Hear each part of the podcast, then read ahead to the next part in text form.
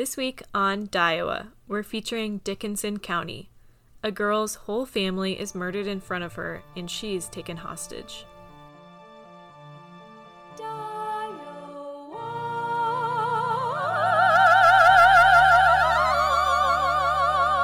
Welcome to DIEOWA, the first Iowa focused true crime podcast, where there's 99 counties and a murder in every one.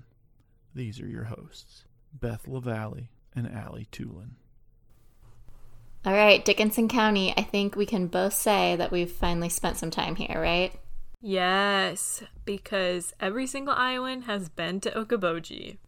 So true. Yeah, I've actually been there, honestly, not a lot, but I was there just a couple years ago because my, my dad, Joe LaValle. feature, featured guest on this podcast, Iowa. Yes. Um, yeah, he was also inducted into the Iowa Rock and Roll Hall of Fame, and they have a big celebration there when they do that. Joe LaValle, man of mystery. Like, what hasn't he done? I know, true Renaissance man. Uh, yeah, no, Okoboji is great. I think my mom's side of the family would go there like every summer and just hang out for a week. Or I feel like also a lot of bachelorette parties happen in Okoboji. Always a good time. But mm-hmm. definitely recommend. Agreed. So, some other things you should know about Dickinson County. It was named after Daniel S. Dickinson, who was a New York senator. Fun fact. Dickinson County is also home to the historic amusement park named Arnold's Park, which features a roller coaster named Legend, which is very accurately named. It first held riders in 1927, and it's believed to be the 13th oldest wooden ro- roller coaster in the United States. And more fun facts. You know about this cool store called Three Sons? I want you to explain that. Oh, yeah, the Three Sons. It's just the best store ever. I don't know. They have everything. And it's run by three sons. So also they also- accurately named. yes. I think they're the ones who started like the University of Okoboji, which is something you see all over Iowa. You see all those shirts where it's like University of Okoboji, but there is no University of Okoboji. Just the merch and that's it. yeah. Yeah, and then there's the classic Barefoot Bar, also home to a lot of bachelorette parties. I just remember Of course. I had a friend in like the sixth grade that had a sweatshirt from the Barefoot Bar, and I just thought it was the coolest thing in the whole world. Like so, So, biggest takeaway is go get clothes in Okoboji. It's- my whole closet actually is just Okoboji merch. yes. Well, okay, on a more serious note. yes. Well, before we get into this story, we do want to warn listeners that this took place in 1857 and definitely deals with some sensitive topics. We are talking about a band of the Sioux tribe and American settlers in the area.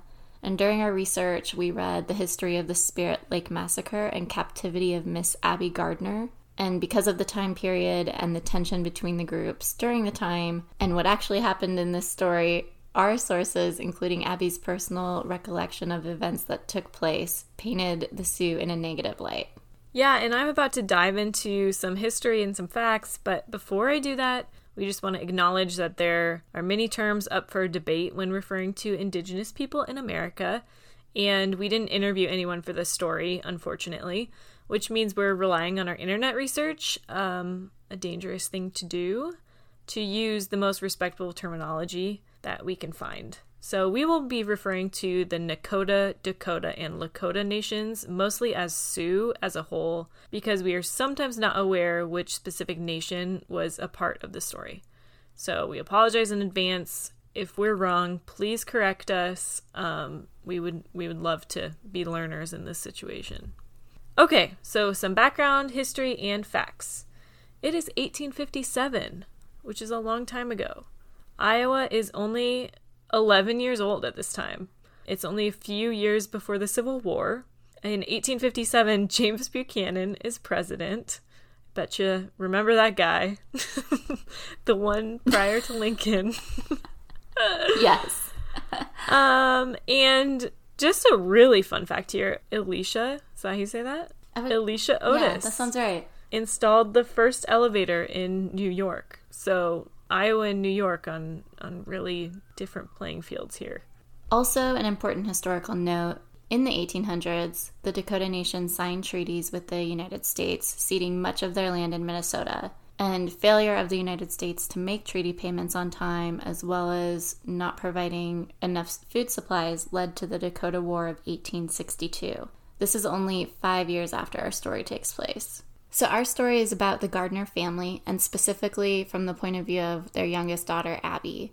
The family was originally from the state of New York, but Abbie's father had dreams of going and making it out west. So, the Gardner's first property as they moved west in Iowa was at a settlement next to Clear Lake in Cerro Gordo County, and there they already had run ins with the Sioux peoples.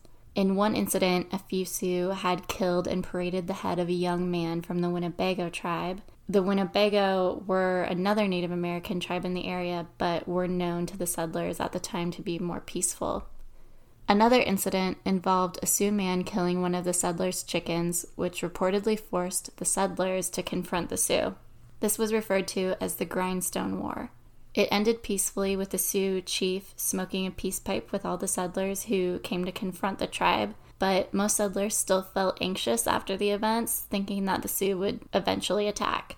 So, like other families, the Gardners decided not to settle in Clear Lake and kept moving west. So, it definitely sounds like the Gardner family already had some anxieties about Native people in the area. Correct yeah, I'm trying to put myself in their shoes here, and I wonder if I would have kept going west, knowing, you know, that you're definitely becoming more and more isolated. And also, when encountering the native peoples in the area, I'm sure there was a huge language barrier, and I can't imagine trying to figure out how to communicate. Yeah, that would with be... your new neighbors. Yeah, incredibly difficult. Yeah. So the family keeps moving until they get to Okoboji. Okoboji meant a place of rest, it was and maybe still is considered one of the most beautiful lakes in the United States. Uh, Abbie even compares it to the lakes found in Switzerland. Supposedly, at the time, you could see as far down as 50 feet.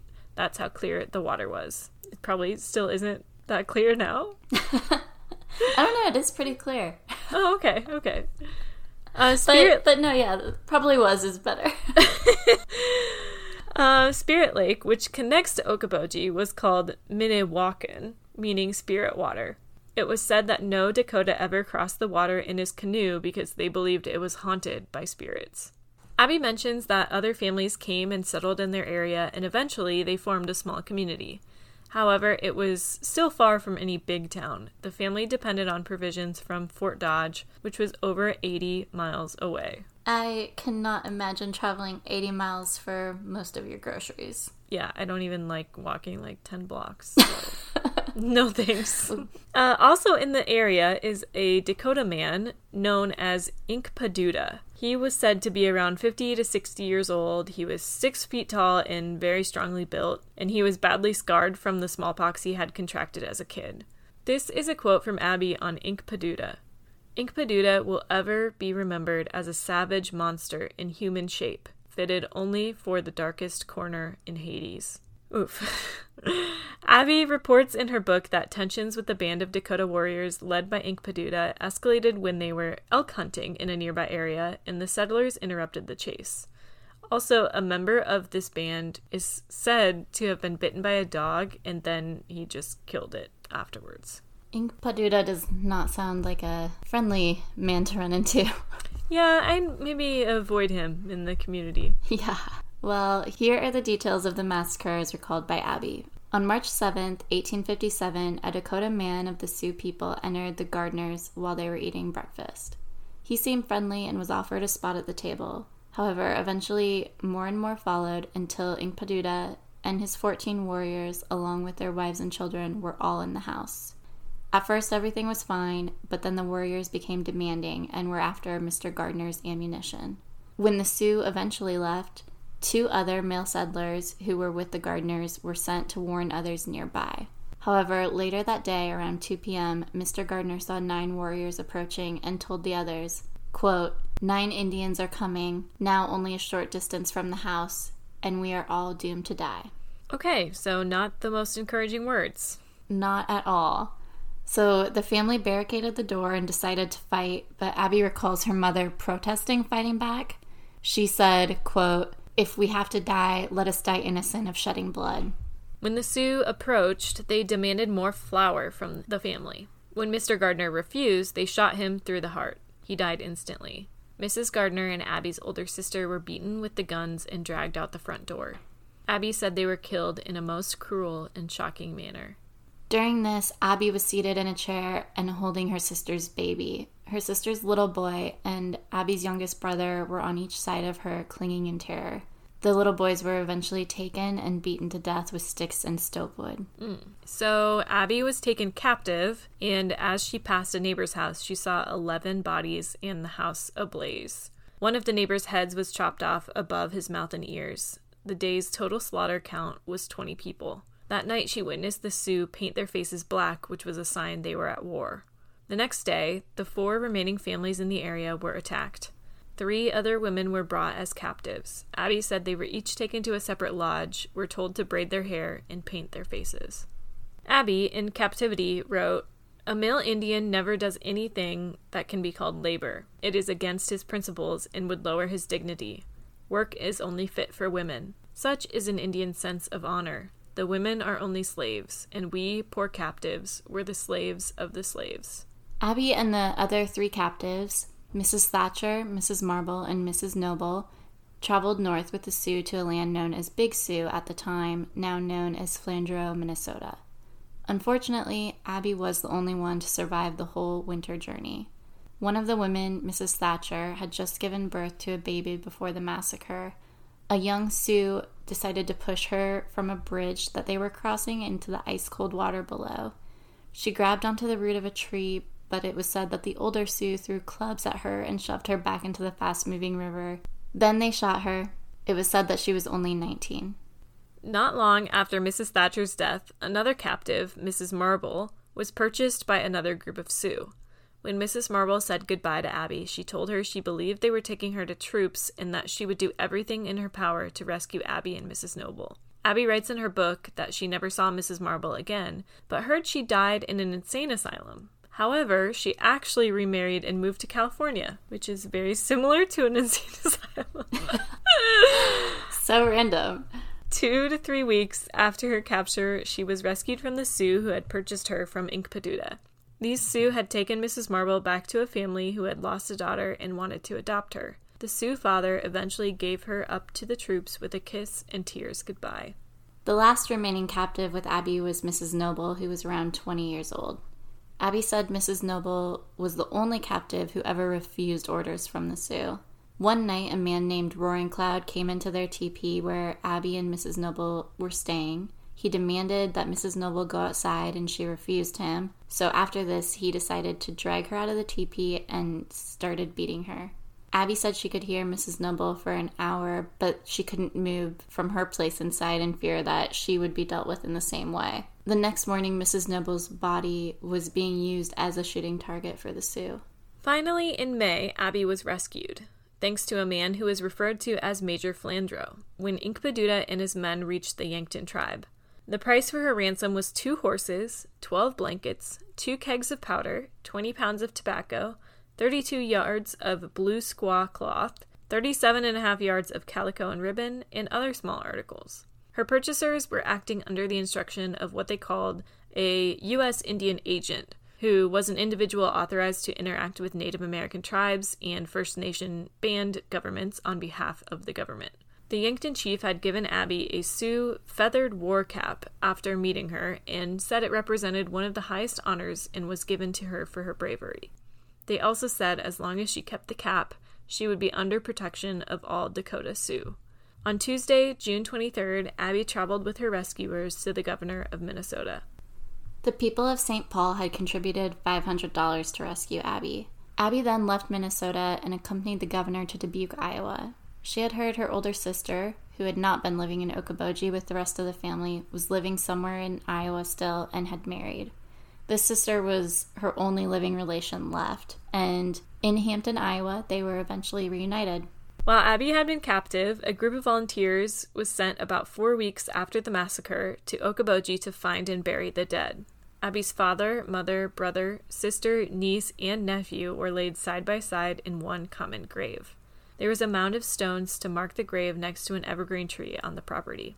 The volunteers spent 19 days burying the dead, and two volunteers died because they were frozen to death on the prairie. On August 16, 1857, still the same year as the massacre, Abbie married a cousin of the two former captives, Mrs. Noble and Mrs. Thatcher, named Casville Sharp. In 1859, she had a baby boy who she named Albert, who was named after her sister's baby who was ripped from her arms during the massacre. In 1862, a second son named Alan was born, and in 1871, she had a baby girl named Minnie who only lived 18 months. On December 10th, 1883, she visited the site of the massacre for a third time since then, and she saw the beauty again. Abbie eventually bought the Gardner house, where her family had been massacred, in 1891. She operated it as a tourist site until her death in 1921 and sold her book, postcards, and souvenirs there. The Abbie Gardner Cabin has operated under the State Historical Society of Iowa since 1974, and it's one of the most visited historical sites in all of Iowa.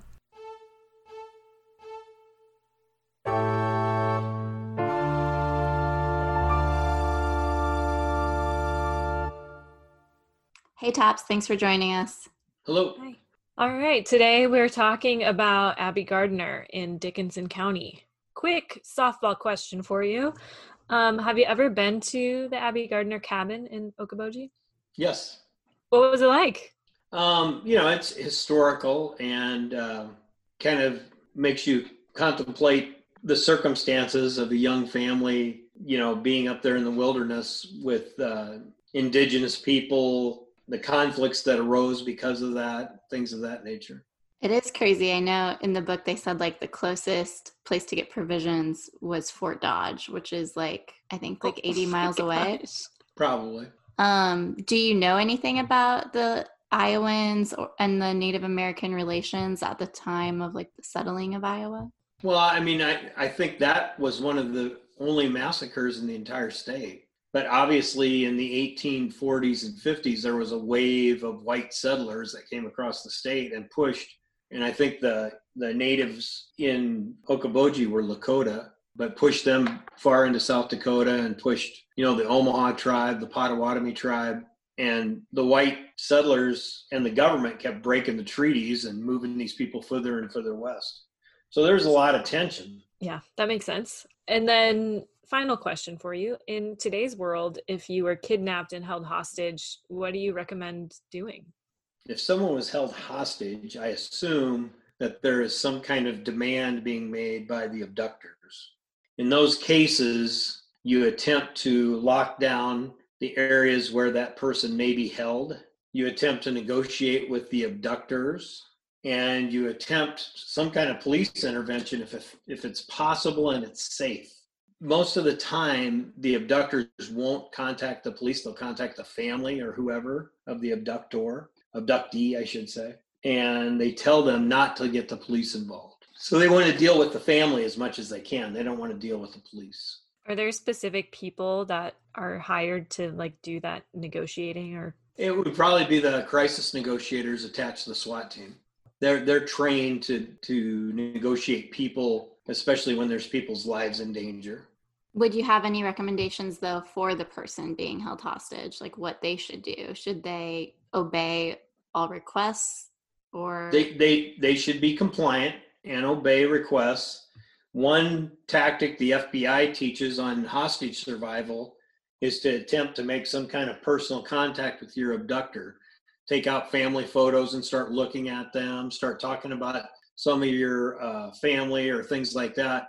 It's much more difficult to kill someone if you know them. That's one of the reasons, like terrorists will put bags over the heads of hostages. It's pretty easy to shoot a bag, pretty hard to hurt, shoot a person. That's actually funny that you say that because me and my sister, when we were little, just assumed that we would get abducted all the time. So that we literally practiced our speeches on like I have five siblings and I'm the fifth out of six. Oh like to try and make a connection with our murderer. It works. It works. Well, I'm All very the studies that have been done, yeah, shows that if there's some kind of connection, that it will be much more difficult for the abductor to kill them. Last... Always remember too, if this thing is an abduction for money or some something like that, if they kill the victim, game's over.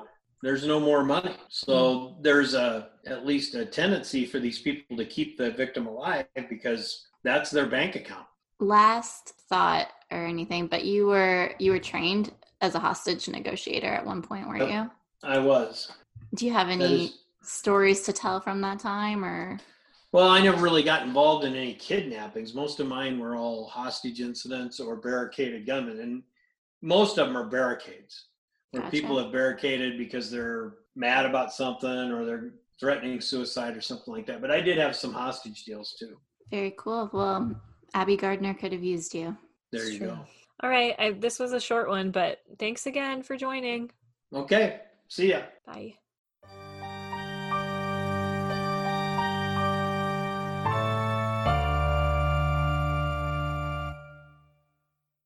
Oh, hello there. As a marketer, I hate promotions like this, Same and same. but I love content. Me too. So if you like our content, give us a like, follow, share, subscribe, note, facts, literally anything you think would help us continue making DIEOWA a success. Thank you, thank you, thank you.